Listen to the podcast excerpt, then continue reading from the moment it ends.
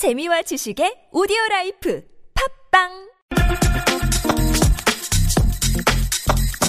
네, 박근혜 대통령의 탄핵 심판 법률 대리인단이 중대 결심을 할 수 있다 이렇게 밝혀서 이 전원 사퇴하는 것 아니냐 이런 점치기가 있었습니다. 내일 회의를 열어서 결정을 할 것이다 이런 보도도 오전에 있었었는데요. 그런데 오늘 이 대리인단에 어, 변호사 한 명이 추가로 합류를 했습니다. 어떻게 되는 건지 궁금한데요. 이 어, 대리인단에 소속되어 있는 서석구 변호사 연결해서 직접 얘기 들어보겠습니다. 여보세요. 아, 아. 지금, 예, 여보세요? 여보세요. 예, 예. 변호사님? 예, 서석구 변호사입니다. 예, 예, 안녕하세요. 새해 복 많이 받으시고요. 예, 복 많이 받으세요. 네네. 어, 좀 그, 상황 정리가 좀 필요한 것 같습니다. 어, 그러니까 일, 그러니까 사태는 어떻게 되는 겁니까? 그러니까 변호사님? 아, 예, 그 이제 중대한 결심을 하겠다고 했고 그 중대한 결심의 내용이 뭔지 이것은 밝히질 않았는데 예. 어, 내일 당장 어떤 결론을 낸다는 것은 아니고요. 네. 그 헌재 선임계를 제출하고 어, 다만 그, 그 이런 것들은 그동안 이 헌재가 이제 이런 전원 사퇴 얘기가 나온 거는 아마 중대한 결심이니까 언론인들이 이제 전원 사퇴가 아닌가 이렇게 추측을 아. 하고 또 여러분의 상상에 맡긴다는 이런 표현을 썼기 때문에 네네. 아, 이제 그렇게 되고 이 이것이 문제가 된 것은 국회 그 권성동 탄핵소추위원장이 헌재 선고일이 3월 9일이라고 아무리 예측이라 하지만 구체적인 날짜를 못 박아서 네. 이 언론 인터뷰를 했죠. 예. 그러니까 보도가 나가니까 언론에서는 3월 9일 헌재 선고, 탄핵 인용, 4월 5월 대선 음, 이런 식으로 음, 쫙 이렇게 보도가 나가니까 우리로서는 너무나 충격적인 뉴스였죠. 예. 거기에다가 헌재 소장께서 3월 13일 이내에 선고한다 하니까 3월 9일하고 아주 흡사하게 에, 너무나 이렇게 맞물려 들어가니까 예. 어, 우리로서는 헌재와 국회가 음, 선고 기일에 관해서 교감의 이혹이 있다. 음. 이렇게 밝히고 그러면서 전제를 달았어요. 무더기로 증거를 기각할 경우에는 중대한 결심을 할 수 있다고 이렇게 표현을 한 겁니다. 알겠습니다. 변호사님, 그럼 다시 한 번만 확인하고 넘어갈게요. 예. 그러니까 오늘 나온 보도에 따르면 이 대리인단 안에서 변호사들의 의견이 갈린다. 뭐 사퇴하자라는 변호사도 있고 안 된다라는 변호사도 있고 그래서 내일 회의를 열어서 이거에 대한 최종 결정을 내릴 거다 이런 보도가 있었는데 그건 사실이 아니라는 거죠, 변호사님. 아마 그거는 아마 그 이제 아마 이제 혹시 네. 그 그런 혼선도 있고 하니까 음. 어뭐 꼭 그렇게 이제 앞으로 어떻게 이 문제에 대해서 어떻게 할 것이냐 이렇게 이제 인원은 얼마든지 아. 하는 기회를 가질 겁니다. 그렇, 그럼, 그렇고 예. 예. 우리도 무슨 경솔하게 음. 어 그렇게 막 그냥 결정하지 않고 헌재가 음. 무더기 증거를 기각한다든가 네. 사실은 그 우리가 그렇게 얘기했는데도 불구하고 헌재가 엄청나게 무더기로 증거를 기각했거든요. 네네. 그래서 우리가 굉장히 그 이 문제를 심각하게 받아들이고 음. 어, 어떻게 할 것인가 정말 그 망설였는데요. 네. 그래서 그 중에 중요한 증거를 추려 가지고 음. 다시 증거를 신청하기로 했습니다. 너무 즉흥적으로 이렇게 헌재와 대결을 벌리는 것보다는 네. 우리가 실체 진실을 발견하고 국민들이 공정한 판결을 에, 재판 진행을 기대하고 있는데 알겠습니다. 우리가 재판을 중단하는 이런 모습보다는 보다 신중한 네, 조치를 네. 취해 되나 음. 이래 가지고 이제 다시 주요한 증거는 신청하고 음. 하기로 하고 그동안 그 또 이제 그 또그 여러 가지 탄핵 사유에 대한 반대되는 또 증인 신청도 필요하기 때문에 예, 예. 그런 것도 보완해서 이제 아마 내일 신청을 할 겁니다. 알겠습니다. 박한철 헌법재판소장이 오늘 퇴임을 했는데요. 이 퇴임 네. 사에 보면은 이 조속히 이 탄핵 여부에 대한 결론을 내려야 한다는 점은 모든 국민이 공감하고 있을 것이다. 이런 말을 했어요. 근데 그거는 네. 뭐 이제 본인 개인께서 그렇게 아마 이제 헌 결국은 대통령의 자리라는 이 공백이 길어지면 네. 그것이 나라에 도움이 안 되기 때문에 음흠. 헌재 소장님으로서는 그와 같은 입장이 그 자기 개인의 입장에 모든 국민들이 공감하리라고 생각하지만은 예. 우리는 신속한 재판도 중요하지만은 공정한 재판은 더 중요하다고 생각합니다. 예. 대통령을 국민이 뽑은 대통령을 그만두게 한다는 이것은 음. 그냥 미리 날짜를 딱 못 박아놓고 며칠 내로 그냥 그 한다 이런 식보다는 예.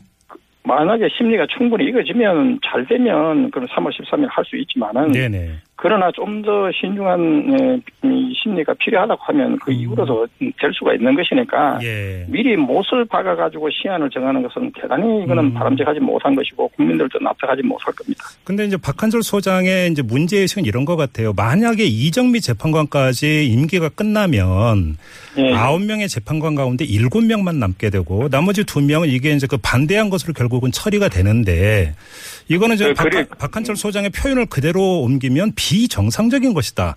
이렇게 이런 그- 판단 아니겠어요? 그래서 네. 그, 렇게 물론 그렇게도 볼수 있는데 제 생각은 예. 그 예를 같으면 그 헌재 소장 이번에 그만두신 목은 대통령이 임명해야 되지 않습니까? 그래서 네네네. 현재 황교안 대통령 권한 대행께서 그, 헌- 어, 그 빈자리를 임명을 해주시고 아, 인사권을 행사해야 된다고 보세요. 그렇죠 변호사님? 행, 행사해야 되고 네. 그리고 이정미 재판관 그 임기 전에 선고가 되면 다행이지만 그게 예. 아니고 심리가 더 길어질 경우에는 예. 그 이정미 재판관의 경우에는 대법원장 몫입니다. 음. 그러면 그, 그 임기가 끝나면 대법원장이 신속히 그 임명을 해야 되는 것이지. 예. 그래서 미리 두 사람의 자리가 그 채워지지 않을 걸 전제로 해가지고 한다는 것은 그거는 우리로서는 납득할 수 없는 것입니다. 그래서 예, 예. 우리 국민들은요. 네. 그 헌법재판관 그 아홉 명으로부터 음, 그 유고가 아니라 아홉 명으로부터 재판을 받을 권리가 있습니다. 예. 그러면 가능한 한 정원을 다 채운 상태에서 또나 대통령을 탄 하는 이런 중대한 문제는 가능한 한 정원을 다 채워가지고 이게 선고하는 것이 바람직하냐 변호사님 그러면 예를 들어서 네. 만약에 황교안 그 권한대행이 인사권을 행사한다고 가정을 하면은요. 예. 그런다고 그 지명된 사람이 바로 그 헌재 소장의 어떤 임기가 시작이 되는 게 아니라 청문 아니요. 절차, 인준 절차 거쳐야 되지 않습니까?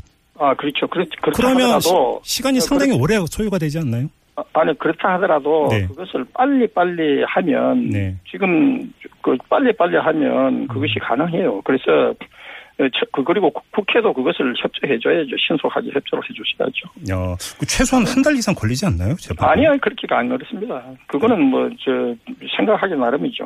어, 그래요. 지금 이제 지금 이제 2월 1일인데 네네. 선고한다 카드 카드로 3월이니까 벌써 시간이 얼마나 긴 겁니까? 그럼 네. 얼마든지 채워질 수 있는 충분한 시간이 여유가 있죠. 그러면 그러니까 마지막으로 이 가정 상황입니다만 이렇게 한번 여쭤볼게요. 만약에 황교안 그 권한대행이 그 인사권을 행사를 해서 국회에서 이제 절차를 밟게 되지 않겠습니까?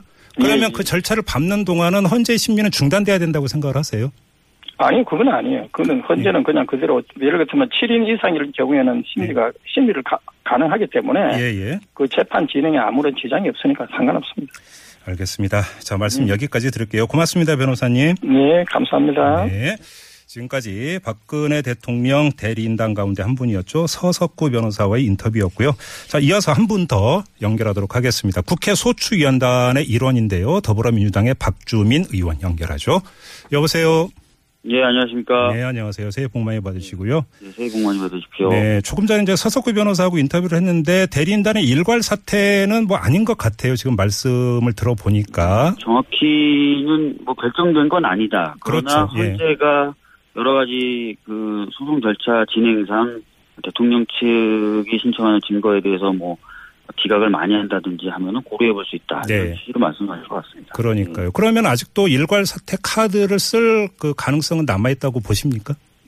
방금 서 변호사님께서도 말씀하셨지만 네. 어 그런 것에 대해서 전혀 고려하고 있지 않다가 아니라 네. 어, 경우에 따라서는 특히 현재 소송 절차 진행 과정에서 어, 불만이 많이 생길 경우는 쓸 수 있는 카드다라고 염두에 두고 계신 것 같습니다. 아, 그래요?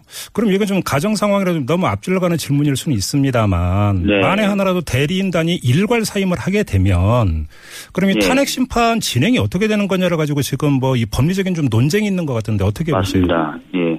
지금 그 헌재법에 따르면은 헌재에서 벌어지는 소송 절차는 변호사가 반드시 있어야 된다라는 식으로 구성이 되어 있어요. 예.